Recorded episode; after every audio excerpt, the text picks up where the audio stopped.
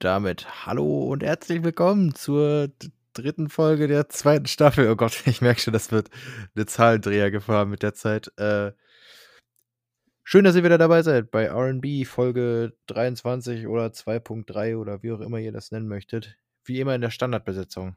Hallo Shrimp. Einen schönen guten Tag.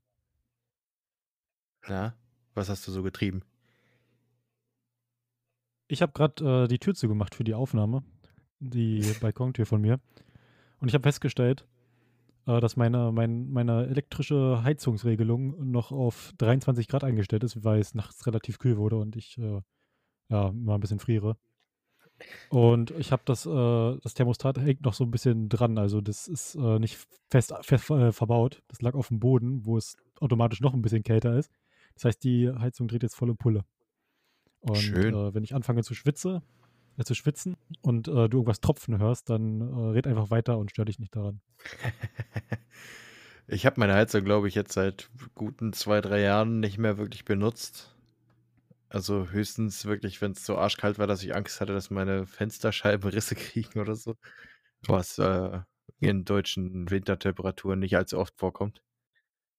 Ähm, ja, aber tatsächlich war das mal äh, puncto kühler. Man merkt, der Sommer ist vorbei. Diese Woche hat ziemlich krass an Temperaturen äh, verloren, wo wir letzte Woche noch darüber gesprochen haben, dass man äh, sich am besten Insektennetz holt und man mit Ventilator seine Räume akklimatisiert. Äh, sind wir jetzt schon wieder bei 20 Grad tagsüber, molligen 20 Grad.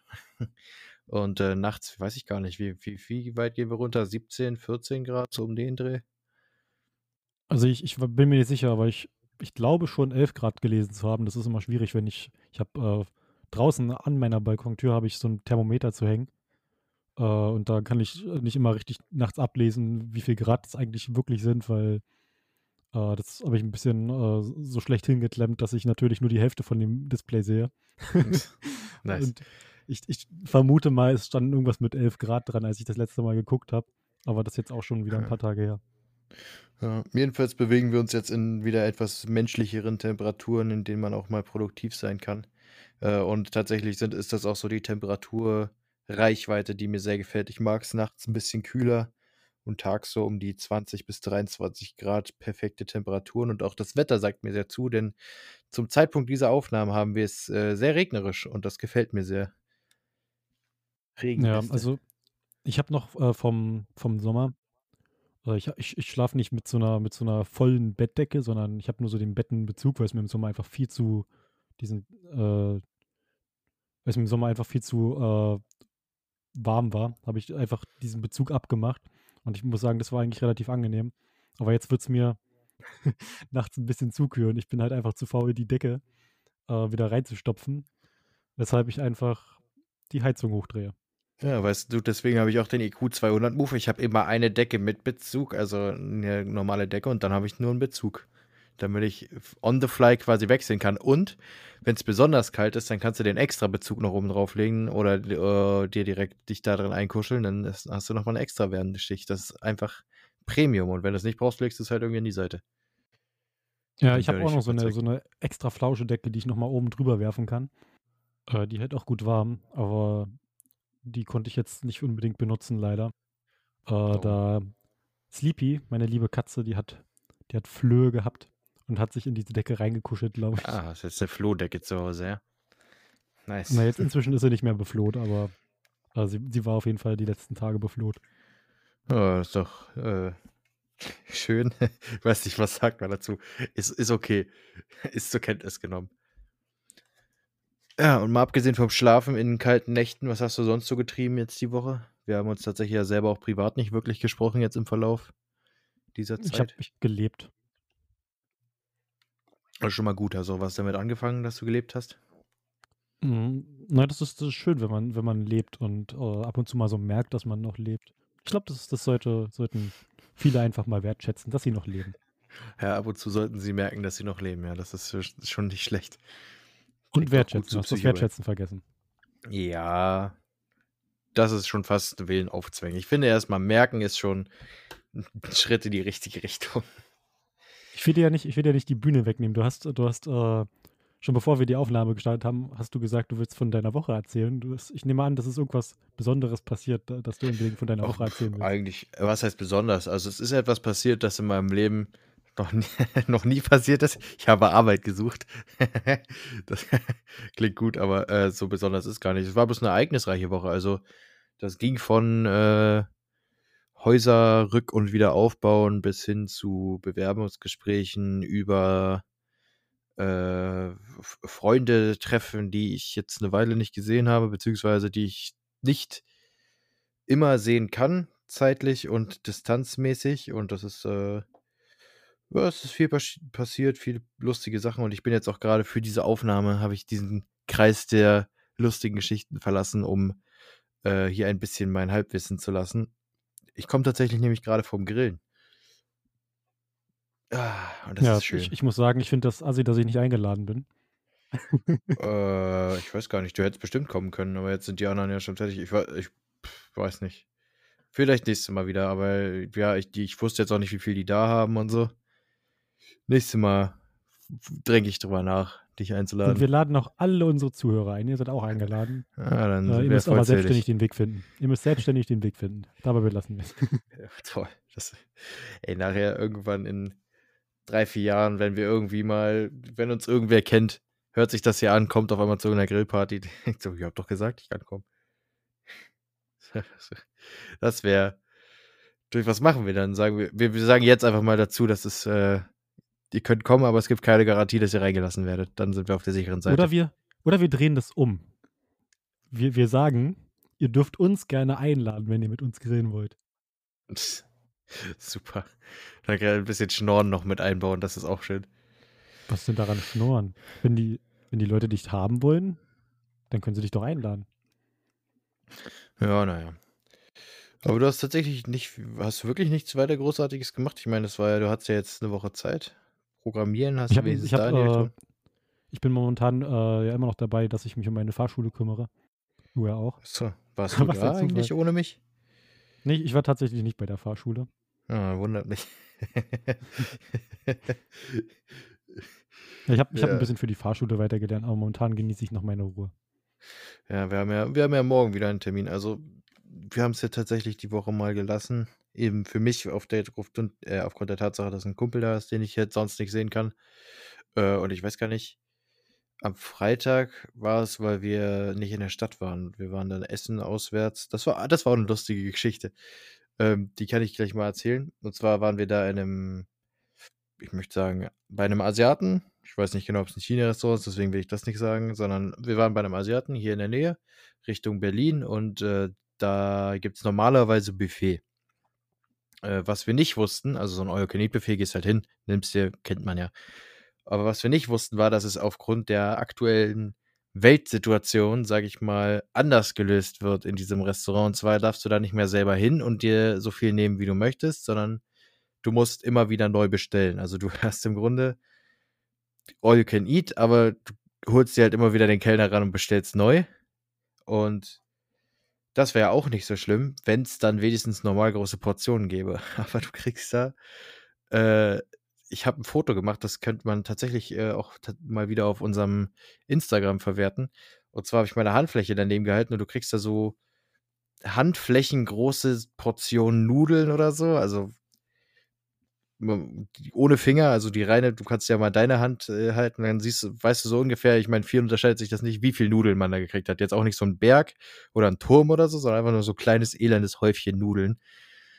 Äh, wir waren fünf Personen und ich, wir haben eine Liste geführt und am Ende haben wir 20 Mal Nudeln bestellt und das waren nur die Nudeln. Da war noch alles mögliche andere, was wir da im, in Mehrzahl irgendwie noch siebenmal Ente und was weiß ich. Das, das war die, so ein abstrakte, abstraktes Restauranterlebnis, weil wir hatten dann alle, alleine die Geschichte kann man schon damit zusammenfassen, dass wir den Block, den die Kellner normalerweise benutzen, um sich die Bestellung aufzuschreiben, hat wir bei uns dauerhaft rumliegen mit einem Stift, sodass wir unsere Bestellung immer selber aufgeschrieben haben und immer wenn die Kellnerin vorbei haben wir einfach den neuen Zettel mitgegeben, was sie uns wiederbringen muss. Das war schon ein bisschen strange. Ja, aber weißt du, wie man das hätte lösen können mit den, mit den zu kleinen Portionen? Ich, äh, ich habe ja immer meine, meine kleine Kiste dabei, die schrimpische Trickkiste. Die hätte ich einfach äh, ausgepackt und da hätte ich ein bisschen drin rumgewühlt und Trick äh, 65 ist das, glaube ich. Der hätte einfach besagt, du bestellst dir dein Essen und bestellst dir auf dem gleichen Teller gleich nochmal Essen. Nee, das geht gar nicht. Du hast, äh, also es gab die Regelung, du darfst drei Sachen auf einmal bestellen, maximal. Und die kamen auch alle auf einzelnen Teller und jedes Mal auf neuen Tellern. Also das war nicht, du hast deinen Teller behalten und du den wieder mitgegeben oder so. Das war, du hast Nudeln bestellt, dann, hast, dann hatten wir da immer so einen Stapel an Teller stehen, wenn wir alle fertig waren. Und dann kam die nächste Bestellung mit neuen Tellern.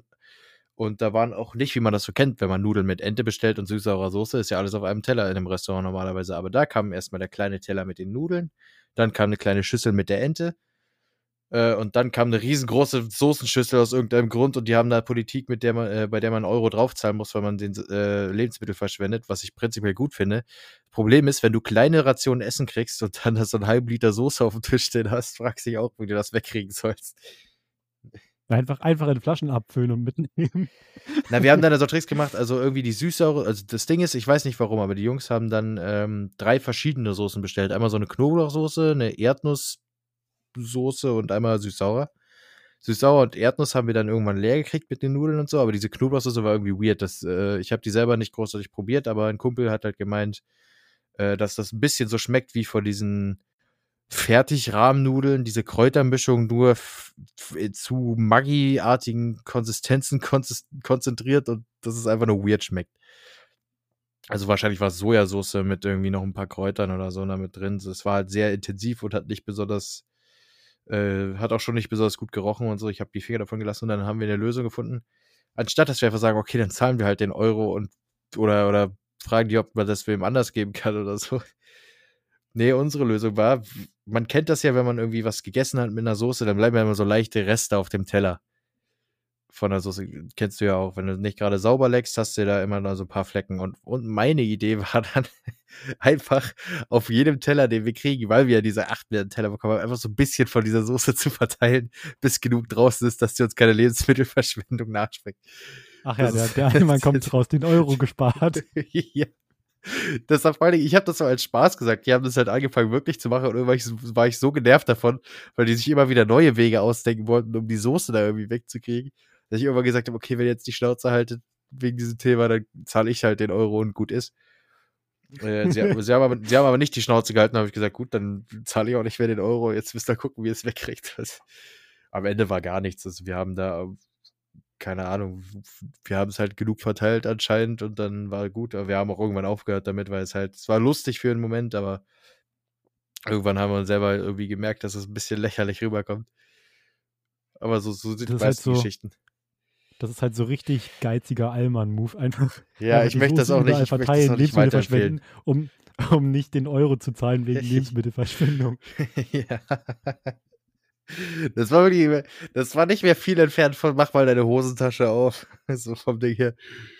Also ich, das war irgendwie super lustig. Und das, aber, das war auch irgendwie, das hätte auch genauso gut so eine Strategie von dem Restaurant sein können. Einfach zu sagen, äh, wir geben denen einfach kleine Portionen. Das war auch nicht, dass du instant Nachschub bekommen hast. Also du hast nicht gesagt, hier, ich hätte jetzt gern das und die ist dann zwei Minuten später mit dem Ding gekommen. Das war schon wie, als hättest du normal Essen bestellt jedes Mal, nur dass wir halt irgendwie sieben Bestellgänge oder so hatten. Also wir haben ja zwei Stunden gebraucht, um insgesamt das zu essen, was man normalerweise auf zwei Teller verteilt hätte, basically. Ähm, und deswegen sage ich, das so eine Taktik, weil die haben, die haben ja einen Festpreis für das Buffet und für die Getränke aber die haben uns im proportional zu dem, was wir sonst gegessen hätten, viel weniger Essen rausgegeben. Also haben die voll gespart und haben mehr Gewinn gemacht am Ende. Ja, das war, war, war ja ein richtiges, richt, richtiges Abenteuer beim Asiaten. Ja, ja, das war, das war äh, lustig. Wir haben auch teilweise, also irgendwie ein Kumpel von uns wollte nur kurz aufs Klo pinkeln, der kam irgendwie gefühlt eine halbe Stunde nicht wieder und der war auch nicht auf Klo. Der war einfach weg, ist dann irgendwann wiedergekommen, als wäre nichts gewesen. Das war, sehr fragwürdiges Ereignis, aber gut. Äh, ist ja auch eine fragwürdige Truppe, mit der ich mich da bewege. Also, da ist halt meine Truppe, meine Idioten, meine Bubble, mit denen fühle ich mich wohl meistens. Äh, muss ja kein anderer mitkriegen. Ja, da hattest du auf jeden Fall was Abenteuerliches. Ist sonst noch was passiert, was du, was du loswerden möchtest, was du Woran du uns alle teilhaben lassen äh, möchtest? Ja, ich weiß gar nicht. Ich habe ich hab ja scherzhaft erzählt, ich war auf einem Bewerbungsgespräch, da muss ich jetzt die Auswertung noch abwarten. Ich, ich habe zwar, also das Problem ist ja, ich will ja jetzt ein Jahr quasi ansparen mit, mit Geringverdienerjobs oder freiwillig soziales Jahr oder so, überlege ich noch. Ähm, und das fand der Chef da ein bisschen seltsam, dass ich ein Jahr warten will mit, mit Ausbildung. Beziehungsweise er hätte auch dieses Jahr keine Plätze mehr gehabt, so ist nicht. Äh, aber das war der einzige Kritikpunkt, den er da großartig angebracht hat. Ansonsten war es ganz interessant. Ich musste da einfach nur eine. Ich habe basically einen großen Glaskreis bekommen und sollte einen kleineren Glaskreis draus schneiden. Also irgendwie erst musste man das abbröckeln, haben die es genannt, oder musste ich schleifen. War ganz lustig, war ganz interessant mal zu sehen, wie so. Äh, ich habe mich übrigens als Optiker beworben, nur damit, um die Verwirrung mal ein bisschen zu nehmen. Äh, und nee, nee, nee. Also du, du bist ja schon sowieso generell leidenschaftlicher Glasschleifer. Ja, ja, ja. Und dann habe ich halt da als handwerkliche Aufgabe, als Teil des Bewerbungsgesprächs quasi Glas schleifen müssen und so. Und das war ganz interessant, mal zu sehen, wie so in einer Optikerfiliale, also ähm, ja, ich brauche den Namen ja eigentlich gar nicht sagen, aber da gibt es ja trotzdem eine Werkstatt hinten drin und da hinten habe ich dann handwerklich ein bisschen betätigt und so. Das ist ganz interessant zu sehen, wie viel dann doch vor Ort gemacht wird. Ich muss sagen, ich habe zwar nicht viel drüber nachgedacht, aber ich habe immer gedacht, du kriegst halt, also Brillen werden bestellt und dann äh, irgendwo extern in irgendwelchen Werken dafür gefertigt, aber das, das, meiste wird tatsächlich vor Ort gemacht und das fand ich, wenn ich den Job schon nicht kriegen sollte, wenigstens als interessanten Einblick. Ja, die machen da eigentlich voll viel, Mann. Ja, toll. Willst du noch über Pokémon reden? Apollo? ja. ich, weiß, ich weiß gar nicht, was gibt es noch so? Wolf haben wir, glaube ich, noch in der Stadt. Es gibt, auch, es gibt auch viele, es gibt auch viele ähm, private Optiker, jetzt, die nicht so unbedingt irgendwelche riesigen Filialreihen sind. Ja, ich habe, ich weiß irgendwie, im, im Zuge meiner Bewerbung habe ich mitgekriegt, dass das ähm, das wohl eine Rivalität zwischen Apollo und Vielmann. Also irgendwie meint die, meine, äh, meinten auch die Mitarbeiter da oder sagen wir mal, im privaten Kreis kenne ich einen Mitarbeiter, der in einer dieser Filialen arbeitet, der hat gesagt, du solltest die rivalisierende Marke nicht äh, erwähnen, wenn du irgendwie deine Erfahrung damit reinbringen willst. Also hätte ich jetzt ein Praktikum angenommen gemacht bei Apollo, hätte ich mich nicht bei Vielmann bewerben dürfen und andersrum auch nicht. Beziehungsweise das hätte oh, meine Chance wahrscheinlich geschmälert, was ein bisschen weird ist, finde ich, aber ja, scheint so ein Rivalitätsding zu sein zwischen den Firmen. Ich hätte nicht gedacht, dass es bei okay, Optikern das, das, geht. Das scheint aber sehr verbittert zu sein. Ja, ich denke auch so, okay, wie weit muss die Rivalität zwischen Firmen gehen, damit du nicht genommen wirst, wenn du dich mit Erfahrung beim einen, beim jemand anderen bewirbst? Ich weiß auch nicht, ob das der Wahrheit entspricht tatsächlich. Ich habe ja keine äh, Erfahrung in zwei Unternehmen gesammelt da und aber es war ganz, ist ganz interessant, dieser ganze Vorgang. Ist jetzt so, und man merkt auch, klingt vielleicht blöd, aber wir sind ja doch relativ jung und äh, ich mache damit jetzt meine ersten Schritte in Richtung Karriere und das ist äh, recht aufregend, recht spannend. Mal gucken, wie weit das, in welche Richtung das noch geht. Immer noch, ich sehe dich als Glasschleifer. Ja. Äh, Glasbläser. Ich. Ja, Blasen kannst du bestimmt auch ganz gut. Aber das, äh, das weiß ich nicht einzuschätzen. Aha, zu spät. Ähm, ähm, ich habe mich, hab mich die Woche mal Was war das jetzt für ein random Diss? Ja, okay, kannst du weiter erzählen. Äh, ich habe mich die Woche mal ein bisschen berieseln lassen äh, vom, vom Fernsehen und von Streams, besonders jetzt die letzten beiden Tage. Ähm, ich habe eine ganz neue Serie gefunden, äh, die, die heißt äh, Nachrichten. Und die, die, letzten Ereignisse waren relativ lustig. Es gab ja in Berlin einige Demos, die habe ich äh, mehr oder weniger ein bisschen verfolgt und ich fand das, fand das schon relativ lustig, was da los war. Hast du das irgendwie mitbekommen, was da los war? Hast du dir das angeschaut? Ich weiß nur, dass 300 Leute, glaube ich, in Gewahrsam genommen wurden und darunter auch der vegane Verschwörungsmann Attila Hildeboy. Der ja, wurde also, wohl mit Widerstand festgenommen. Also er hat Widerstand geleistet. Hat dafür ein Ding kassiert. Der wäre wär so ein bisschen aktiver auf Twitter ist, der wird das schon mitbekommen haben, größtenteils. Da wird ja viel gepostet darüber. Aber ja, da, da sind so lustige Sachen passiert, wie äh, der, der Reichstag wird gestürmt und die haben sich wirklich, haben sich wirklich nichts nehmen lassen, um das noch absurder zu machen. der Reichstag wird einfach mit Reichsflaggen gestürmt. Die rennen, da, da musst du dir Videos angucken.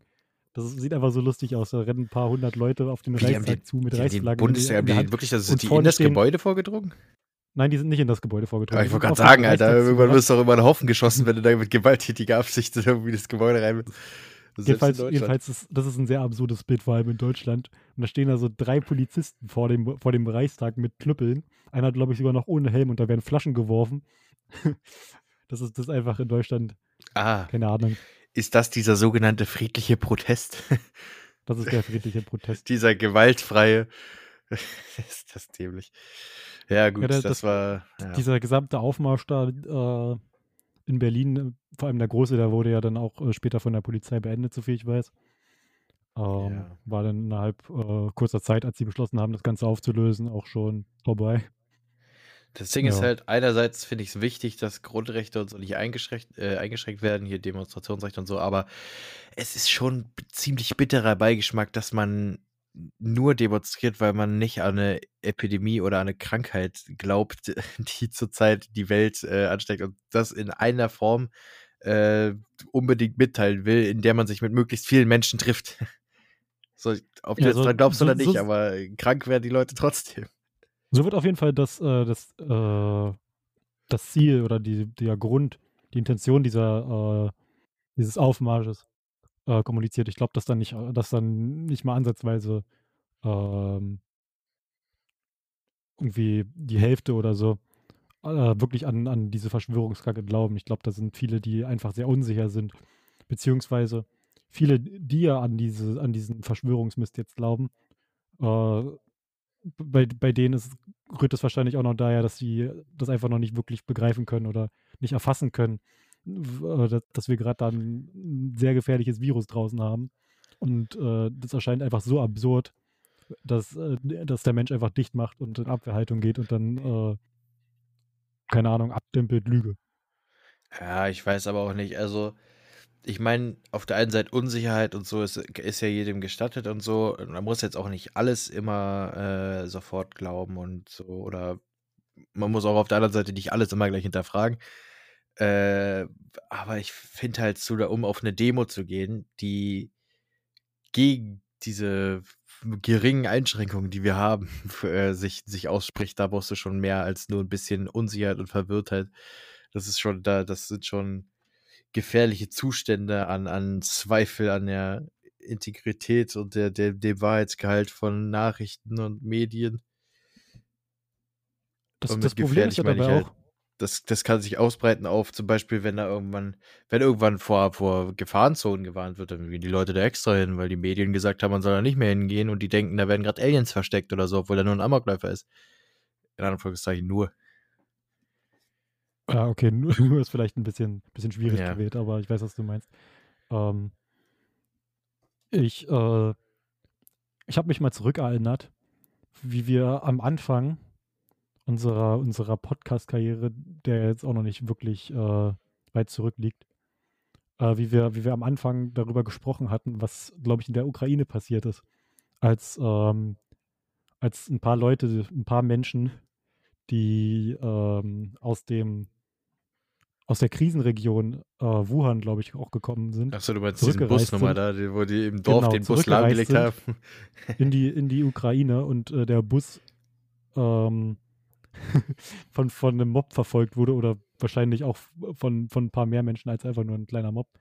Ähm, und die Leute mit Stangen und Fackeln äh, bewaffnet dem Bus hinterhergelaufen sind und ich glaube auch Straßensperren ähm, gelegt haben und sowas. Und ja, war das nicht irgendwie, dass sie die sogar immobilisiert haben, sodass die nicht weg konnten? Wo ich mir denke, das Letzte, was du willst, wenn du Infizierte in deinem Dorf hast mit einer Krankheit, die du nicht haben willst, ist das Vehikel, das sie wegbringt, immobilisiert. Das waren ja nicht mal, damals, damals war es ja nicht mal so, dass es wirklich irgendwie hätten wirklich potenziell Infizierte sein können. das Virus war ja noch nicht mal so krass ausgebreitet. Also vielleicht wäre da maximal einer dabei gewesen, wenn.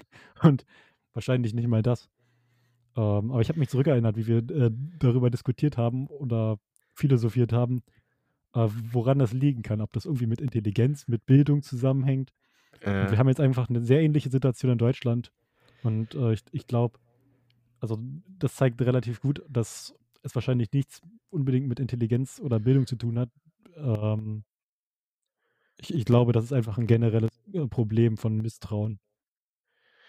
Ja, gut, aber es ist halt, also da würde ich ein bisschen intervenieren, würde schon sagen, es hat durchaus noch mit Bildung und Intelligenz zu tun. Ähm, weil das Problem ist an Unwissen, dass man trotzdem glaubt, im Recht zu sein. Also ich glaube, in Deutschland haben wir die Situation, du wirst wenig Leute haben, die wirklich aus höheren Bildungs- und Arbeitsschichten kommen, die sich daran beteiligen. Also ich würde sagen, gut, prozentual kann man das vielleicht gar nicht mal vergleichen, weil es so oder so mehr Leute gibt, die aus der Unterschicht kommen, aber auch rein vom, vom, von den reinen Überzeugungswerten her wirst du nur sehr wenig Leute haben, die tatsächlich irgendwie da aus voller Überzeugung und mit Wissen dahinter stehen. Ich meine, stattdessen hast du da so Bewegungen wie QAnon da drin. Hier diese Where we go one, we go all, wie das heißt, diese amerikanische Bewegung. Oder eigentlich das, das Kuriose an der äh, Corona-Demo-Geschichte ist ja, dass es so viele äh, Fraktionen an Menschen zusammenbringt. Also normalerweise politische Feinde, die gegeneinander demonstrieren, gehen zusammen auf diese Demo, um gegen gemeinschaftlich gegen den gesunden Menschenverstand zu demonstrieren. Äh, ich würde würd nicht sagen, dass es gemeinschaftlich ist, weil ähm, so, so, viel ich von der von dieser Demo mitgekriegt habe, die jetzt auch in Berlin war, da wurde teilweise auch rumgefragt, äh, zu welchem politischen Lager die Leute gehören, damit äh, die Leute zuordnen können, wo sie sich hinstellen und zu wem sie sich stellen. Also ich glaube nicht, das, das ist eigentlich ja kein gemeinsam Demonstrieren. Ja, ähm, aber es hat das, das, das einen ist, Zweck, ist, der die Leute dazu bringt, auf die Straße zu gehen. Es ist trotzdem aus äh, verschiedenen äh, Motivationen. Ähm, dabei, darunter sind auch Leute, die, ähm, die daran glauben, dass es äh, Corona gibt, aber die Maßnahmen als äh, zu, zu stark durchgesetzt oder auch als zu, dass es generell zu krasse Maßnahmen sind, einordnen.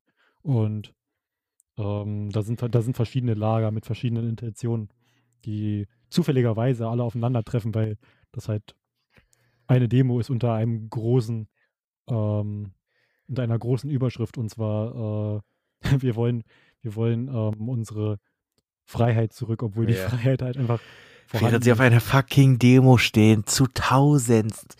Alter, das ist wirklich, also, also das muss man sich schon mal überlegen, dass die von Sklaverei sprechen weil du dir ein bisschen Stoff vor den Mund halten sollst, wenn du einkaufen gehst. Mehr ist das ja nicht. Du sollst ja nur ein bisschen Stoff. Du wirst nicht gezwungen, dir die Hände zu desinfizieren und basically wirst du auch nicht mal mehr gezwungen, die Maske zu tragen. In manchen Läden, wenn es ein guter Laden ist, wirst du noch rausgeschickt oder dir wird der Service verweigert, solange du äh, dich nicht an die Maßnahmen hältst. Aber 90 Prozent der Zeit interessiert das keine Sau, ob du die Maske trägst oder nicht. Was nicht gut ist, das will ich damit nicht sagen. Aber es ist halt so, wer, sie, wer da wirklich keinen Bock drauf hat, es ist ja nicht so, als wird man gezwungen. Und diese Bußgeldnummer ist jetzt auch ganz jung. Das kann man, glaube ich, auch diese Woche erst. Dieses Mindestbußgeld dafür, wenn du dich an die Maßnahmen nicht hältst. Und selbst da glaube ich auch nicht dran, dass die wirklich durchgesetzt werden, weil da muss immer einer kommen, der es anzeigt. Und ich glaube, dafür ist das keinem wichtig genug, dass die anderen das machen. Ähm, übrigens habe ich noch einen, einen potenziellen Geschäftstipp für, für einige Zuhörer und Zuhörerinnen oder andersrum. Aber ähm, so viel ich mitbekommen habe, wird oder wurde über ein Alkoholverbot nachgedacht. Jedenfalls äh, hier in dem, in dem Bereich Berlin. Ich weiß nicht, wie es in anderen Bundesländern aussieht. Ähm, und ich würde ich würd sagen, ihr solltet das im Auge behalten und wenn ihr Fett Cash machen wollt, einfach einmal krass einkaufen gehen, bevor dieses Verbot ausgesprochen wird und dann auf der Straße verticken. Aber wieso Alkoholverbot? Also ein allgemeines Alkoholverbot oder nur verbunden Nein, jetzt also mit irgendwelchen anderen Sachen? Für es ist, ist es äh, soll verbunden anscheinend mit äh, Corona sein, also nur für die Zeit jetzt, wo wir starke Probleme mit dem Virus haben. Hä, wie soll der Alkoholverbot helfen? Ach so. Aha.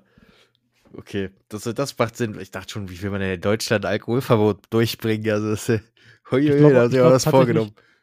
Tatsächlich glaube ich nicht, dass das äh, durchgebracht wird, weil wir sind halt einfach das Bierland. Ja. das, ist Generell. schwierig. Alkohol ist halt so, ob das jetzt gut ist oder nicht, kann man diskutieren, aber Alkohol ist halt Kulturgut in Deutschland, das kriegst du ein Kulturgut, das, das kriegst du nicht weg. Das ist, also ich glaube, ich würde jetzt sogar so weit gehen zu sagen, Alkohol ist für Deutschen das, was Waffen für die Amerikaner sind. So, so ein halbes Grundrecht. Ich würde sagen, das ist für Deutsche das Auto. Aber ja, Alkohol Ja, da habe ich weniger Erfahrung mit. Also ich weiß nicht, äh, klar, für Autos kriegst du auch mal einen blöden Spruch, wenn du ein blödes Auto fährst oder so, aber ich meine, jeder kennt die Situation, wenn du irgendwo bist auf einer Party und sagst, heute möchte ich mal nichts trinken und dann kommt mindestens ein Besuffskerl und sagt, was? Wie wisst ihr was? Warum denn? Trinkst selber Wasser? Da hast du keine Hoden, trink mal jetzt nur einen kurzen, ganz kleinen. Und dann machst du halt, keine Ahnung, entweder machst du mit oder gehst von der Party weg, weil du keinen Bock auf sowas hast, aber jeder kennt solche Sprüche. Und jeder war auch schon mal derjenige, welche. Du vielleicht nicht, aber äh, es gibt, ich denke mal, jeder, der sich so mal schon mal mindestens ein übles Saufgelager hatte, der war auch mal die Person, der andere gefragt hat, warum sie nichts trinken möchten. Hm, tatsächlich ähm, frage ich immer nur Leute, warum sie nichts trinken möchten. Äh, wenn, wenn das jetzt neu bei den Menschen ist. Ich habe ein paar Leute in meinem Freundeskreis, die äh, tatsächlich sich dazu entschieden haben, komplett auf Alkohol zu verzichten. Ähm, ich bin momentan auch gerade äh, sehr trocken. ähm, ja, und äh, da frage ich dann mal nach, warum, warum äh, trinkst du nichts? Und dann, ja, ich, ich brauche ich nicht oder keine Ahnung, hab, ist irgendwie Geldverschwendung oder ich will sparen oder keine Ahnung, solche, solche äh, Antworten bekommt man dann. Und ich meine, einmal nachgefragt reicht ja auch, dann muss ich beim nächsten Mal nicht nachfragen. Ja. Ähm, und dann kann man das also so hinnehmen. Ja, gut, bei, also ich, ich habe so das Gefühl, bisher ist die einzig valide Ausrede für Alkohol, also kein Alkohol zu konsumieren, wenn man nicht gerade sich in Kreisen bewegt, bei denen das akzeptiert ist, wenn man keinen Alkohol trinkt. Das ist ja auch ein wachsendes, ich möchte nicht sagen Phänomen, aber eine wachsende Eigenart, dass es auch Freundeskreise gibt, wo es okay ist, wenn du halt nichts trinkst und so. Aber doch schon und in der, sagen wir mal, in der breiten Club- und Partygesellschaft in Deutschland ist es doch eher verpönt, nichts zu trinken. Und da ist die einzig angemessene äh, Ausrede, wo dich die meisten Leute wenigstens nach in Ruhe lassen, ist, dass du noch fahren musst. Ähm, aber dann ist halt die Frage, warum du da auf eine Party gehst, wenn du halt, wo du weißt, dass alle sich besaufen. Das ist auch so ein Phänomen, das hast du ja mitgemacht, wo sich alle besoffen haben, als wir unser Abitur hatten. Und du saßt da und hast nichts gemacht. Das war ein bisschen, es war fragwürdig. Ich hätte es an deiner Stelle nicht gemacht, weil ich Menschen auch nicht nüchtern ertragen kann in so großer Zahl, aber äh, das ist eine andere Geschichte. ich Menschen in so großer Zahl nicht nüchtern ertragen kann. Okay. Das, das, das besprichst du ja dann mit deinem Therapeuten. ja, ich auch. Da. Ich bin tatsächlich ah. nicht so ein trockener Alkoholiker. Ich bin Alkoholiker. Naja, ich bin nicht so ein trockener Alkoholkonsument. Äh, ich, bin, ich bin, wie gesagt, ich war grillen. Also ich hatte heute auch meine zwei Bierchen schon. Das heißt zwar nicht, dass ich davon was merke, aber ich habe durchaus geringe Mengen Alkohol im Blut. Ja. Ich muss erst mal sagen. ja, das war schon. Das ist jetzt, das ist jetzt hart. Solides Statement. Ja. naja, aber ich finde halt, keine Ahnung, zu, ich, ich, bin halt so einer von den Leuten, die sagen, zu so einem Grillding oder so gehört das halt dazu. Äh, nicht zwangsläufig, aber wenigstens mal irgendwie anstoßen, wenn man einen Kumpel da hat oder so. Weiß ich. Trägt zur Atmosphäre bei. Mhm. Also ich, ich muss sagen, was ich festgestellt habe, äh, je weniger Alkohol ich getrunken habe, desto, desto ähm, komischer empfand ich ähm, den Gedanken, überhaupt Alkohol zu trinken und warum überhaupt zu, zu, an, äh, zu irgendwelchen besonderen Anlässen. Was, was äh, sorgt dafür, dass Alkohol was Besonderes ist? Das, ich, das ist so eine Frage, die kommt immer Rausch. weiter bei mir auf, je weniger. Ja. Einfach nur Rausch. Also man, man, wenn, wenn man es jetzt einfach mal so betrachtet, wie, wie, das, was es eigentlich ist. Alkohol ist ja ist ein Nervengift. Alkohol ist ein Nervengift und zu einem besonderen Anlass trinkst du ein Gift, um nicht in einen Rauschzustand zu trinken. Das auch wenn es nur der leichteste Rausch ist. Der, der ist wenn's, selbst wenn es nur ein paar Bierchen sind und du hast nur einen, einen, einen, leichten Alkoholrausch. Du trinkst es für den Alkoholrausch und für die Effekte, die da kommen. das ist, das ist so ein, so ein, so ein komischer Gedanke. Der, der wirkt einfach irgendwie sehr befremdlich. Naja, es ist halt Teil bestimmter Szenen. Also ich meine, damit geht das, die Frage kannst du ja im Grunde für jede Drogennummer stellen und so. Und egal wie hart sie sein mag oder nicht, im richtigen oder im falschen Umfeld, wirst du einfach, also wird das relativiert, wie krass sowas ist oder wie schädlich. Und dann auf der anderen Seite wirst du halt gefragt, warum du das nicht machst oder willst du nicht mal ausprobieren oder so. Und ich meine, in den meisten Situationen ist es ja wirklich so, dass du, wenn du dann gefragt wirst und nachdem das für dich relativiert wurde und alle anderen das machen, ist natürlich dein soziales Konstrukt, dein Gehirn ist ja nicht zwangsläufig, solange du keine Prinzipien hast, die dagegen sprechen, darauf auszusagen, nee, das mache ich nicht. Also bei harten Drogen noch eher, weil die Leute ja auch nicht wissen, was das mit ihnen auslösen kann und potenziell tödlich und bla. Wobei Alkohol eigentlich auch eine harte Droge ist, aber da kommt wieder der kulturelle Faktor, dass das allgemein bekannt ist und so und, und so, das ist, kommt alles zum, zum Tragen. Und die Leute sagen dann, keine Ahnung, mal probieren kann ja nicht schaden. Und dann nehmen sie da ihren ersten Trip, ziehen ihren ersten Joint, trinken ihr erstes Schmeißen Bier. die ersten Teile. ja, bei dem, also bei vielen Leuten wird das so sein. Also es, bei den meisten ist es ja wirklich so ein Ding wie bei dir jetzt auch, die sagen, eigentlich brauche ich es nicht. Aber das ist halt für viele Leute auch ein, kein Grund, sozusagen, sich das zu verwehren. Sozusagen, ich brauch's nicht, aber ich will es mal probieren oder ich will es mal machen oder mich interessiert's oder ich habe da jetzt Bock drauf oder gibt ja die Vielzahl der Ausreden stehen ja offen, warum man sowas macht. Und ich glaube, das ist bei Alkohol einfach schon allein durch diese kulturelle Verankerung ist das einfach in vielen Dingern gar keine Diskussion wert. Also da wird einfach das Bier aufgemacht und dann wird es getrunken. Ob du da Bock drauf hast. Mhm. Also es gibt ja nicht umsonst diesen dämlichen Säuferspruch, du musst auch mal trinken, wenn du keinen Durst hast. Das fässt das schon ganz gut zusammen. Ja, also ich, ich glaube trotzdem, ne, das Beispiel zeigt auch relativ gut, dass es einfach, dass einfach äh, mit genügend Zeit möglich ist, jede Droge salonfähig zu machen. Ich, ja. ich glaube, äh, wenn, wenn das jetzt äh, LSD wäre, was äh, kulturell verankert wäre, würde, würde da auch keiner hinterfragen und es würde einfach äh, ja, ich meine, wenn du so möchtest, ich meine, die meisten Drogen sind ja entweder militärisch zum Einsatz gekommen, um die Soldaten zu beruhigen, oder waren mal eine Zeit lang salonfähig. Punkte Kokain war ja mal, war in, sogar in Cola drin. War ein viel verschriebenes Medikament gegen Müdigkeit und so ein Kram. Und da hat das früher, war das gang und gäbe. Da wurde mal auch heute, eigentlich auch heute noch mehr, als man es vielleicht wahrnehmen mag, äh, wenn Leute müde sind, gerade im Businessbereich oder viel durcharbeiten, Selbstständigkeit, dann wird da mal das Näschen gezogen und dann geht es wieder einen Tag weiter. Ja, ja, gerade, gerade an der Börse.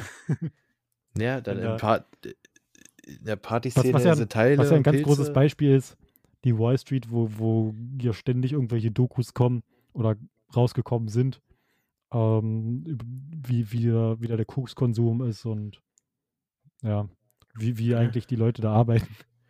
Eben, das ist halt dieses, ich glaube, es gibt halt einmal dieses Bild von Drogen, äh, was man definitiv niemals außer Acht lassen darf, ist dieses, was hat das für Wirkungen, gerade Langzeit.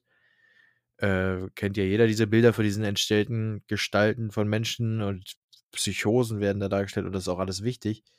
Aber dabei fällt einem, also wenn man dann sich das anguckt und man kennt jetzt nicht unmittelbar einen, der dauerhaft konsumiert, fällt einem nicht auf, in was für einem nahen Umfeld Drogen viel konsumiert werden bei einem. Also du kannst davon ausgehen, dass auch in unserer Stadt jedes Wochenende, äh, wenn Party ist, angenommen jetzt mal, es wäre kein Corona, es wäre alles wie sonst, was da an, an Drogen alles jede, jede Nacht weggesneeft wird, weggespritzt, weggeraucht, das ist alles weggeschluckt, keine Ahnung, wie man sich alles wegge eingeführt, zugeführt, wie auch egal. Jedenfalls Drogen sind schon ein ziemlich salonfähiges Ding für sich, aber halt nicht so salonfähig, dass es öffentlich so kommuniziert wird. Ja, es ist halt immer noch doch dieses, dieses äh, Kriminelle, was da mitspielt. Ähm, das, das wirkt halt wahrscheinlich auch noch sehr abschreckend, was auch gut ist. Wäre schöner, wenn das noch ein bisschen erweitert wäre. Ähm, ja, es wird halt auch nicht bestraft. Also klar, bei manchen Sachen macht es auch keinen, keinen Sinn zu bestrafen. Ich bin halt für Marihuana zum Beispiel aber so, keine Ahnung.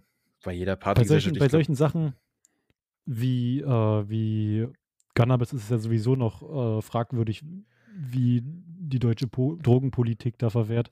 Ich meine, selbst die WHO hat ja inzwischen gesagt, ähm, die, die Vorteile überwiegen äh, den, den Nachteilen. Und äh, es macht Sinn, die, die Droge einfach äh, zu entkriminalisieren und auch äh, medizinisch einzusetzen. Und ich meine, man, man, muss, man muss sie ja nicht, man muss ja nicht dafür sorgen, dass es überall frei verkäuflich ist, aber man kann ja wenigstens dafür sorgen, dass äh, das in noch weiteren, breiteren ähm, medizinischen Fällen einfach Marihuana verschrieben wird. Ich meine, das ist ja, ist ja ein valides ja. Mittel. Ja, oder so wie, ich meine, so ein Schritt in die Richtung ist ja diese ganze, äh, dieses CBD, dass es jetzt getrennt angeboten wird von THC.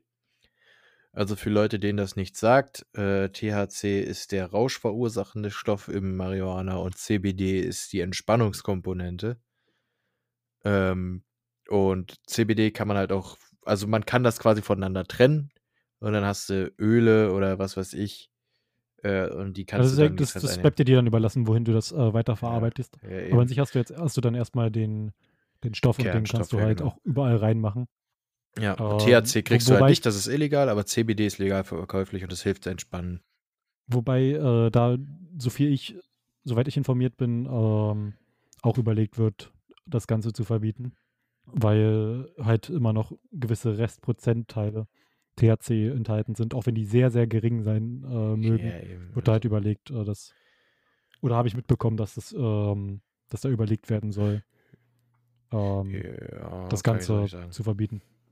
Kann ich nicht sagen. Ähm, aber jedenfalls Fakt ist, dass es so, es hat halt seine Nutzen und ich glaube, Gras ist auch an sich die einzige oder eine der wenigen Drogen, würde ich sagen, wo man sagen, da spricht eher was dafür, das besser äh, an, unter die Leute zu bringen, weil das einfach dafür auch sorgen würde, dass es bessere Qualität bekommt und, und nicht mehr wirklich die Schadenswahrscheinlichkeit da noch verringert wird weiter. Ähm, aber ich, so, das ist auch einfach Steuerverschwendung. Ich meine, es werden viele Verfahren jedes Jahr aufgenommen, die auch wieder fallen gelassen werden oder mit minimalen Bußgeldern enden, weil irgendwer mit einem Viertelgramm Gras oder so auf der Tasche er, erwischt wird. Äh, und das ist halt, das ist Verschwendung von Zeit und von Geld, speziell auch Steuergeld bei der Polizei und so. Ähm, und der Kampf ja, generell, gegen Drogen ist sowieso was, etwas, was den Drogenkram nur schlimmer macht. Das ganze Geld, was in die äh, Strafverfolgung in dem Fall fließt, könnte man auch in sinnvollere Bereiche investieren oder in sinnvollere Strafverfolgungen. Aber ja, man, man muss da auch immer ein bisschen differenzieren zwischen, zwischen den Drogen. Ähm, wenn, wenn ich jetzt, äh, ja. jetzt, jetzt einfach mal Gedankenexperiment, ist natürlich keine, keine Situation, die so existieren würde, aber wenn ich jetzt ein Kind hätte, mein Sohn, und der würde, äh, ich, müsste, ich müsste dem irgendeine Droge geben, eine gewisse Menge, die nicht schädlich für ihn ist, dann äh, würde ich dem auch ein Bier geben und äh, nicht mal an dem Joint ziehen lassen, weil äh, die Wahrscheinlichkeit, dass bei dem Joint was schief geht, ist halt einfach bei dem Kind viel zu groß und das Bier wird dem wahrscheinlich auf äh, lange Zeit eher weniger schaden. Das kann ich nicht sagen, das weiß ich nicht. Ich habe ja auch tatsächlich, äh, genauso wie du, wenig Erfahrung mit den verschiedenen Drogen. Beziehungsweise mit Gras habe ich eine einmalige Erfahrung, von der ich nichts gemerkt habe. Also kann ich da nicht viel äh, zu sagen. Und das heißt doch nicht, äh, einmalige Erfahrung, weiß nicht, wann verjährt sowas? Zehn Jahre, fünf Jahre? Also das ist ja an sich eigentlich, äh, ich, ist, ich weiß nicht, ob das so einfach nur so ein, ich nenne es mal Volksmythos ist, aber an sich darfst du es ja konsumieren, nur nicht. Ja, du darfst, ja, das ist halt das Ding, du kommst um diesen Besitzfaktor gar nicht rum. Sobald du es in der Hand hältst, besitzt es per Definition. Ja, dann hat, der, hat jemand, hat dir halt jemand äh, was an den Mund gehalten, während du geschlafen Nö, hast? Nö, das habe ich nicht gesagt. Ich habe nur gesagt, ich habe, ich habe, ich habe eine, das habe ich nicht gesagt. Ich habe gesagt, ich habe eine Erfahrung damit, von der ich nichts gemerkt habe. Also kann ja auch, der kann ja auch, weiß ich, wie nennt man das, Hotboxen? Theoretisch, also passiv. Wurde es, wurde es mal angepustet. Alles mögliche, ja. Also keine, keine, Ahnung, wenn du keine Ahnung hast, wie du es einschätzen sollst, kannst du ja damit rechnen, dass du durch den passiven, dass das passive Einatmen davon was merkst, aber klar, so funktioniert das nicht, wissen wir, aber trotzdem, so darüber hinaus haben wir ja beide keine Erfahrung mit Teilen oder was weiß ich. Was gibt's denn noch? Pep ist ja diese Partyform von Koks, glaube ich.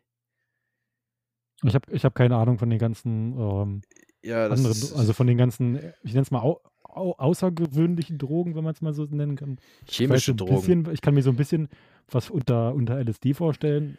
Habe ich auch noch nicht genommen. Ich weiß, was, äh, was Heroin ist. Äh, nicht, dass ich damit irgendwie Erfahrung hatte. Ähm, Koks, ja, klar kennt jeder, Marihuana, aber und Al Alkohol und dann hört es eigentlich schon fast auf. Ja, also keine Ahnung, wir, aber so vom Ding her könnte man sagen, allgemein sind chemische Drogen immer deutlich schlimmer auf Dauer als, als äh, naturale, sage ich mal. Also Gras gehört wirklich noch zu den, den weichesten illegalen Drogen, die man so haben kann.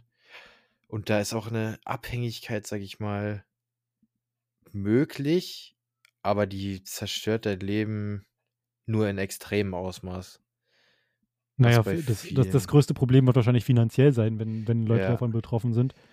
Äh, wie es halt in, in den meisten Süchten nun mal so ist. Äh, jetzt auch eine Spielautomatensucht, da ist das halt auch das größte ja. Problem. Ähm, Eben.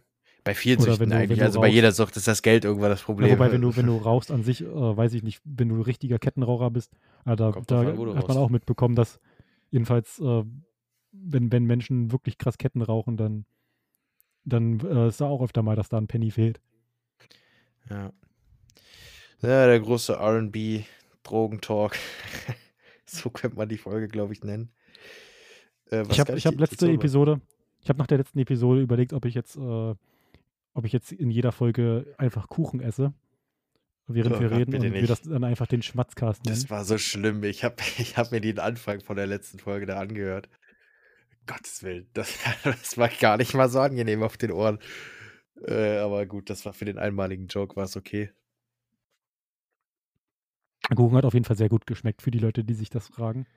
Äh. Ähm, war, war sehr lecker. Kann ich nur jedem empfehlen, Kuchen. Wir kommen irgendwie immer wieder auf dieses Thema Kuchen zurück. Wir haben ja damals schon in der ersten Folge von diesem äh, Ding Google geredet, wie ja, Google Hub. Das ist auch irgendwie was, was uns seitdem verfolgt. Jedes Mal, wenn wir nach der Fahrschule im Edeka stehen, stehen wir vor diesem Süßigkeiten- und Kuchenregal und sehen ihn da. Natürlich, natürlich mit Mindestabstand. Ach. Also zwischen uns, nicht zum Kuchenregal. Weißt du, wir haben gerade davon geredet, dass eine fette Anti-Corona-Demo stattgefunden hat und du legst Wert drauf, in unserem Podcast zu behaupten, dass wir beim Einkaufen mit Mindestabstand. Ja, ist, also ich möchte ja sagen, dass, dass, dass, die Leute, die da sind, auf jeden Fall nicht zu meiner Zielgruppe gehören.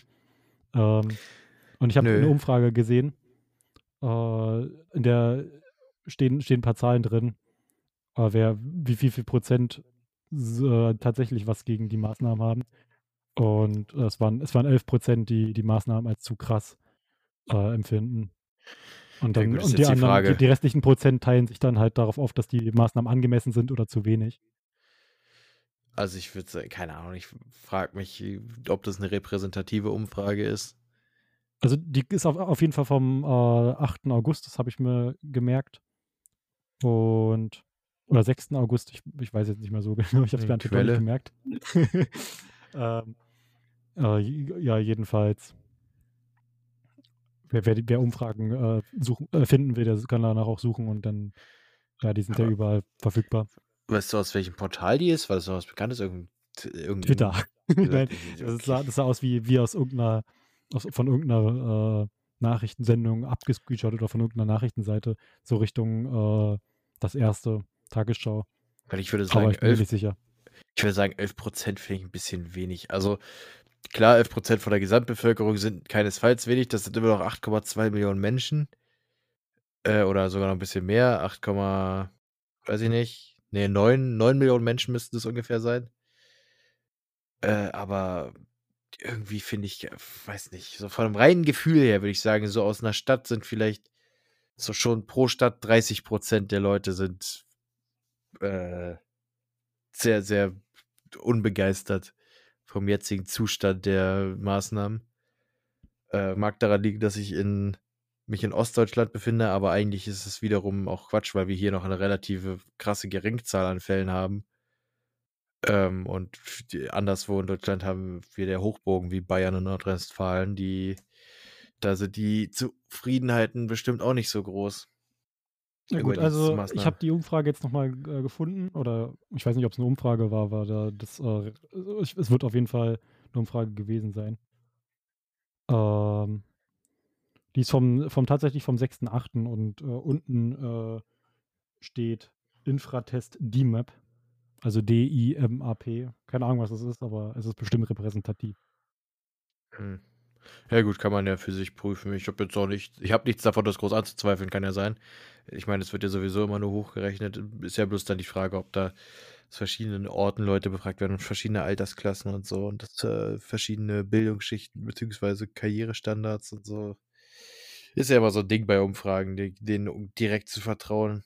Das ist halt, was ist diese Bubble-Nummer. Wenn man nur Leute fragt, die man sowieso in seiner Bubble hat, die einem zustimmen bei 90% der Sachen, die man meinungstechnisch äußert, ist dann, weißt du, wenn die natürlich für die Umfrage nur in der lokalen Stadt, in der sie waren, rumgefragt haben, dann ist das wieder schwierig.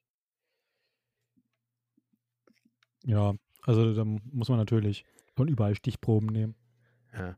Das ist die Art von äh, Anzweifeln übrigens. Falls sich doch mal jemand hierher verirren sollte, der was gegen die Mainstream-Medien hat, das ist das, was mit hinterfragen gemeint ist. Fragen, ob die Quelle glaubwürdig ist und nicht sagen, dass die Quelle glaubwürdig ist, egal welche Quelle man genannt bekommt.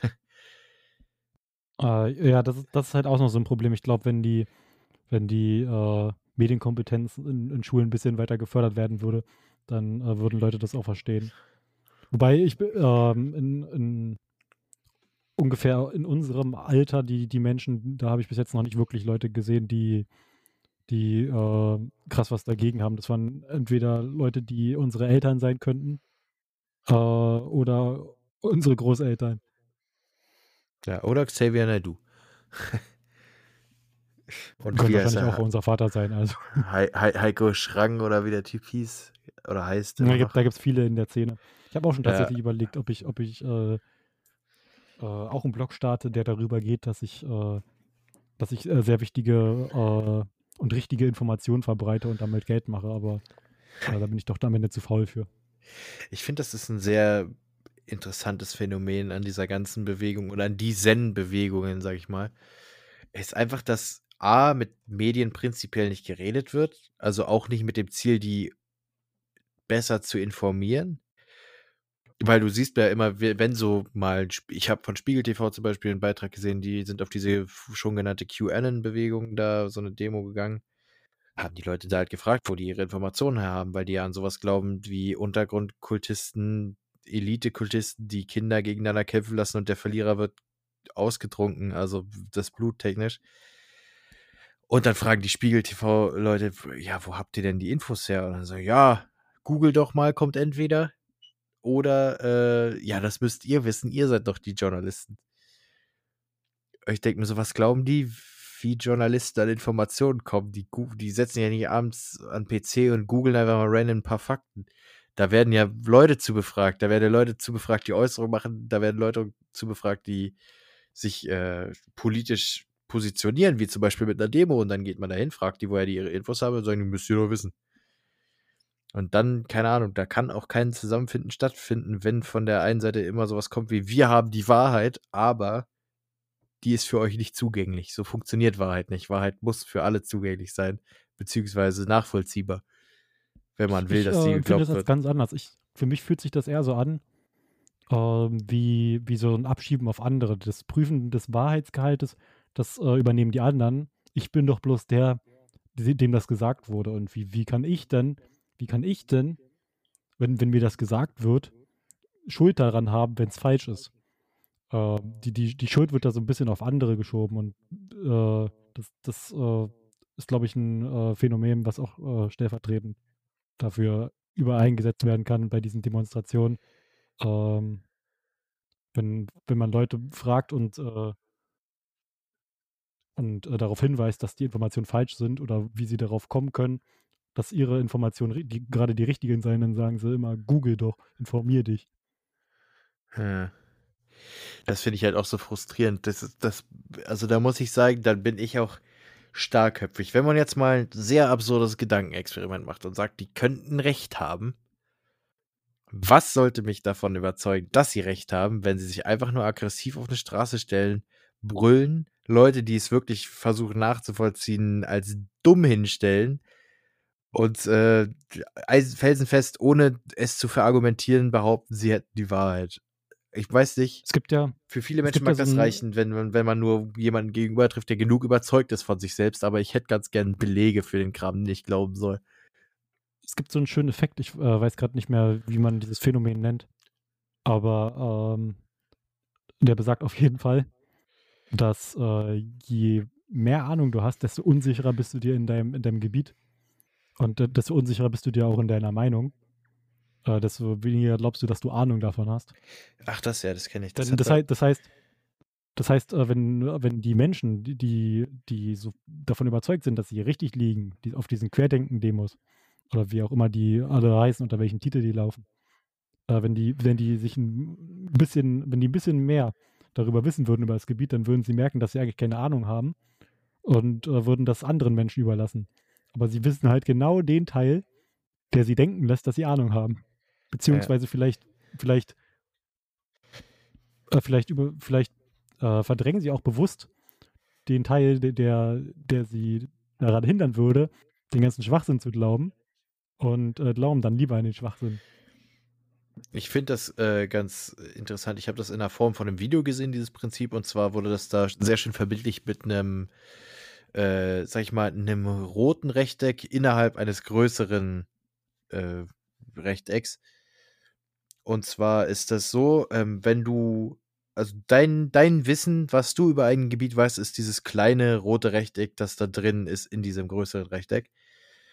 Und je weniger du über die Größe des Rechtecks weißt, desto eher neigst du dazu anzunehmen, dass du schon quasi die, die, die vollen Grenzen dieses Rechtecks ausgegrenzt hast. Also im Grunde heißt das, was du schon erklärt hast, je weniger, je weniger du im Allgemeinen über das Gebiet weißt, über das du redest, desto mehr gehst du davon aus, dass du schon alles weißt, was da zu wissen ist.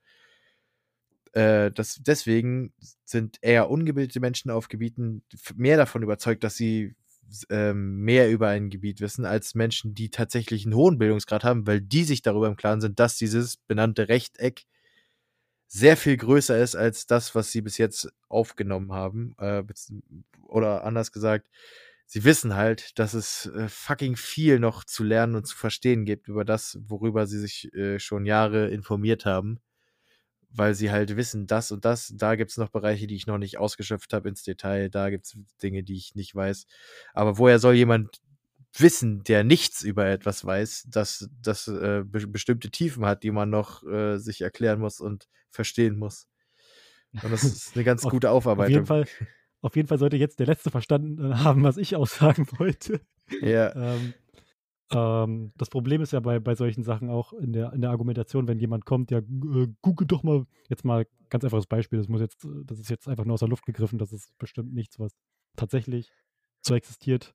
Aber wenn, wenn jetzt zum Beispiel jemand sagt, google doch mal den, den 3. August 1985, da kannst du halt als, als äh, normaler Mensch nichts zu sagen. Da kannst du halt nichts entgegnen, weil du denkst dir so, ja, was, was soll denn am 3. August passiert sein?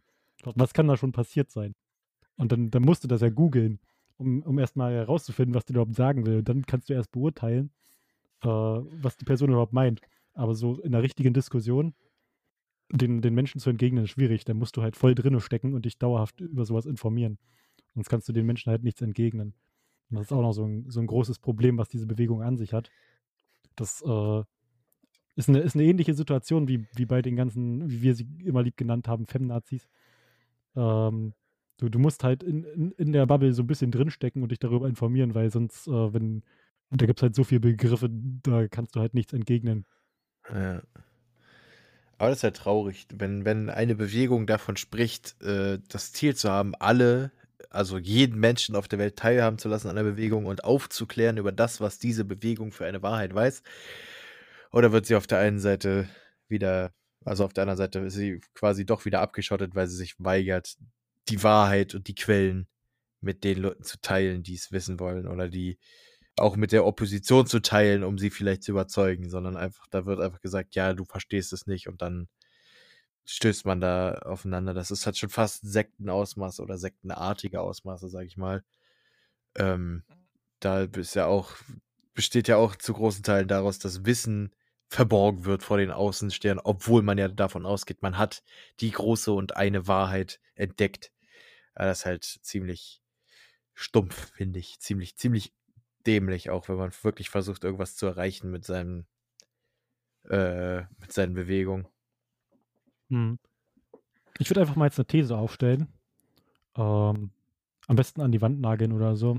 Halber, halber Martin Luther. Oder Schrimp Luther. Hat Jedenfalls, Tür genagelt? Äh, ja, genau. Der hat es an, an der Kirchentür genagelt. Ja, ich würde einfach mal die These aufstellen. Ich kann, ich kann sie jetzt mit, mein, mit meinem derzeitigen Informationsgehalt nicht äh, oder mit, meinen, mit derzeitigen Informationen, die ich habe, nicht ähm, belegen. Aber ich würde einfach mal sagen und behaupten, dass äh, wenn keiner demonstrieren gegangen wäre und alle schön brav drin geblieben wären und äh, wir keine Partys gehabt hätten, dann äh, könnten wir jetzt wieder rausgehen. Die Leute, die Party machen wollen, könnten Party machen. Und äh, die dem demonstrieren wollen, hätten gar keinen Grund zu demonstrieren, jedenfalls nicht in diesem, in diesem Kontext, äh, was das Virus betrifft. Und äh, alle, werden, alle werden in Deutschland lieb und zufrieden. Und hat er keine Probleme gegeben. Äh. Ich glaube nicht, dass, dass, dass wir jetzt, dass, dass äh, der, der Reproduktionswert halt wieder angestiegen wäre. Jedenfalls nicht so weit, wie er jetzt angestiegen ist.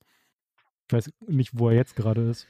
Aber es, es wäre auf jeden Fall nicht, nicht so weit gekommen, wie es jetzt ist. Dass wir, wir dass wir uns immer noch im Zeitalter der Bildung, äh, Bildung, ja, Bildung. Gut, Bild dir unsere Meinung. äh, warte, Corona-Reproduktionswert. Jeder kann in seinem Kopf äh, so tun, als würde er auch googeln. Corona-Reproduktionsfaktor. Ist sie von heute die Seite? Ja, hier ist schon mal die Robert Koch-Dings als Quelle angegeben. Das ist ja nicht schlecht. Jedenfalls äh, glaube ich, wenn, wenn wir einfach unsere Masken getragen hätten, über, über die paar Monate hinweg, jetzt Stand hätten wir auf jeden Fall nicht die gleichen Probleme wie zu, zum jetzigen Zeitpunkt in der Gegenwart, wie es jetzt bei uns ist. Du musst es noch ein bisschen weiter überbrücken. Ich, ich, ich habe hier eine Seite, die ist zwar von heute, aber die deckt im Grunde alles über ah, Meldung, Meldepflicht, Falldefinition. Okay, ich äh, überbrücke noch ein bisschen. Ja. Äh, ich hoffe, ich hoffe, ihr hattet äh, Spaß in den letzten Tagen, liebe Zuhörer und Zuhörerinnen oder auch wieder andersrum. Keiner soll sich angegriffen fühlen, weil ich die männliche Seite zuerst genannt habe. Die Frauen sind mir genauso lieb wie die Männer. Ähm, ich hoffe, ihr habt die Zeit gut überbrückt. Ich hoffe, ihr hattet genügend Serien, die, die euch die Zeit haben tottreiben lassen.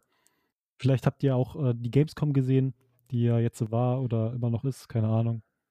Ich habe sie nicht gesehen, aber ich hoffe, ihr hattet Spaß bei dem, was ihr gemacht habt. Hast du jetzt inzwischen schon ein Ergebnis? Hier steht nur irgendwas über Übertragbarkeit, aber jetzt kein Wert. Warte mal. Google hatte doch mal schon zwischenzeitlich so ein cooles Interface, wo einfach nur quasi direkt angezeigt wurde, wenn man danach gegoogelt hat, wie hoch der äh, Dingswert war. Google nimmt das nicht mehr ernst genug. Ich rede weiter von der Gamescom. Ich hab's gleich. Der Hackerman ist an der Sache dran. Also von der Gamescom habe ich jetzt nichts mehr, weil ich, weil ich mich da nicht wirklich äh, darüber informiert habe und mich nicht wirklich mit beschäftigt habe. Aber ich kann dir mal, mal einen Shoutout äh, an Bücher machen wenn, wenn ihr sonst nichts mehr zu tun habt und äh, gerne die Zeit ein bisschen vertreiben wollt, dann könnt ihr einfach mal Bücher kaufen. Das bildet ungemein weiter. What? Äh, dann würde sowas vielleicht nicht entstehen wie Demonstrationen. Okay, also nach äh, ja, also nach Statista äh, 2020, also na, Stand 28. August 2020, äh, war die Reproduktionszahl bei 0,94. Aber hier ist ein so ein Wert, ist ausgebrochen. Das war das dieser Tag, wo so 1000 Leute auf einmal sich eingesteckt haben, weil jetzt äh, am 21. Juni war der Wert bei 2,88. Aber der ist ganz schnell wieder abgesagt. Am nächsten, am 23. war schon wieder 2,76. Am, nee, am 22. waren es 2,76. Am 4, nee, 23 2,02 und dann am 24. war 0,72. Also war wieder, ich glaube, da ist irgendein Tag gewesen, wo so viele Leute gefunden haben. Äh, zwei ist aber einfach schon ein krasser Wert, der einfach zu krass ist, wie ich finde. Also wir, wir waren ja schon mal viel weiter unten und ähm, ja, ich, ich hätte es auf jeden Fall begrüßt, wäre es dabei geblieben oder vielleicht noch weiter abgesagt. Naja, wir haben am 28. 0,94, also wir sind gerade wieder unter 1, aber es ist eigentlich auch traurig, weil wir schon bei 0,6 oder so waren. Ja. Schon wir uns das, ich, hier sind Statista ist gut. Hier gibt es viele. Wollen wir noch irgendwelche Corona-Statistiken oder wollen wir irgendwelche anderen Statistiken? Ja, du kannst dir ja, äh, du kannst dir ja auferlegen als Pflicht, äh, dass du am Anfang jeder Folge, jeder Episode einfach mal eine Statistik vorliest. Dann werden die Leute hier noch ein bisschen gebildet bei uns. Ich glaube, meinst du, wir brauchen wieder eine neue Rubrik, so wie das Game, was wir am Anfang mal gespielt haben, jetzt die, die Random-Statistik des Tages? Ja, oder der Woche. Du suchst einfach eine schöne Statistik raus, die stellvertretend für da, deine Woche mal. steht. Ich habe schon mal eine für heute gefunden, jetzt nach, äh, nach Dings, in der Konsumabteilung. Die kannst du dann am Ende vorlesen. Heb dir die auf, heb dir die auf. Ja, ja, ich habe, äh, ach, 2018. Ich glaube, wir machen. Die ist nicht, die ist nicht repro, äh, repräsentativ. Dann, dann suchst du dir einfach eine für nächste Woche raus. Das machst du dann später. Okay. Ich würde sagen, wir beenden das Ganze jetzt ja auch, weil dann, wenn es am schönsten wird, soll man immer aufhören. Und ich würde gerne schlafen gehen langsam. Schlafen. Wir, ähm, haben, wir haben 19.24 Uhr. Ja, ich esse jetzt noch was und dann werde ich schlafen gehen, so gegen 21 Uhr. Okay. Ach du Scheiße. Äh, ja. Bist du auch müde? Nee, ich habe gerade eine Statistik gefunden. Druckauflage und verkaufte Auflage der Bild BZ Deutschland vom zweiten Quartal 2011 bis zum zweiten Quartal 2020. Und ich möchte sagen, also, dass es früher für die Bild besser lief, ist eine grobe Untertreibung. Das, halt, der, der Graph ist nur am Fallen. Ich glaube, wenn man dann äh, Durchschnittswert ziehen würde, dann wäre das eine saubere Gerade direkt nach unten. Ich glaube, negative Wert, äh, Werte in der, in der Leserzahl der, äh, der Bildzeitung sind äh, für uns was Positives. Ja, ich glaube, die sind für alle was Positives. Wobei das auch nur die Druckauflagen ist. Also kann auch sein, dass es einfach nur Bild in, innerhalb der letzten Dekade mehr auf Achso, Druckauflagen, äh, ja. Digital, Digitum. Nee, hier versteht halt verkaufte Auflagen, also Druckauflagen und verkaufte Auflagen. Das sind zwei Graphen. Aber ich kann es nicht ich angucken, nicht, weil hier darüber, verkaufen. nicht, dass ist. die PDFs verkaufen. Ich kann, ich kann mir nur vorstellen, dass, äh, dass, ihr Bild hat auch eine Website, oder? dass ein paar Leute vielleicht äh, die das Bild Plus Abo-Nummer haben. Ich wollte gerade sagen, also Zeitschriften werden auch per Website. Ich kann halt leider den Graph nicht so wirklich mehr angucken, weil da von mir jetzt gerade von Statista 49 Euro pro Monat verlangt werden, damit ich mir die Grafiken genug angucken kann. Gut. Naja, jedenfalls sind wir. Wir sind durch. Das war ein ziemlicher Allrounder, die Folge. Also, wir haben ja alles angesprochen. Wir haben Drogen, Corona, Kuchen. Corona und Drogen. Corona-Drogenkuchen. Ja. Ja, Back to also, the Roots nenne ich das mal. Kuchen ist immer Back to the Roots bei uns.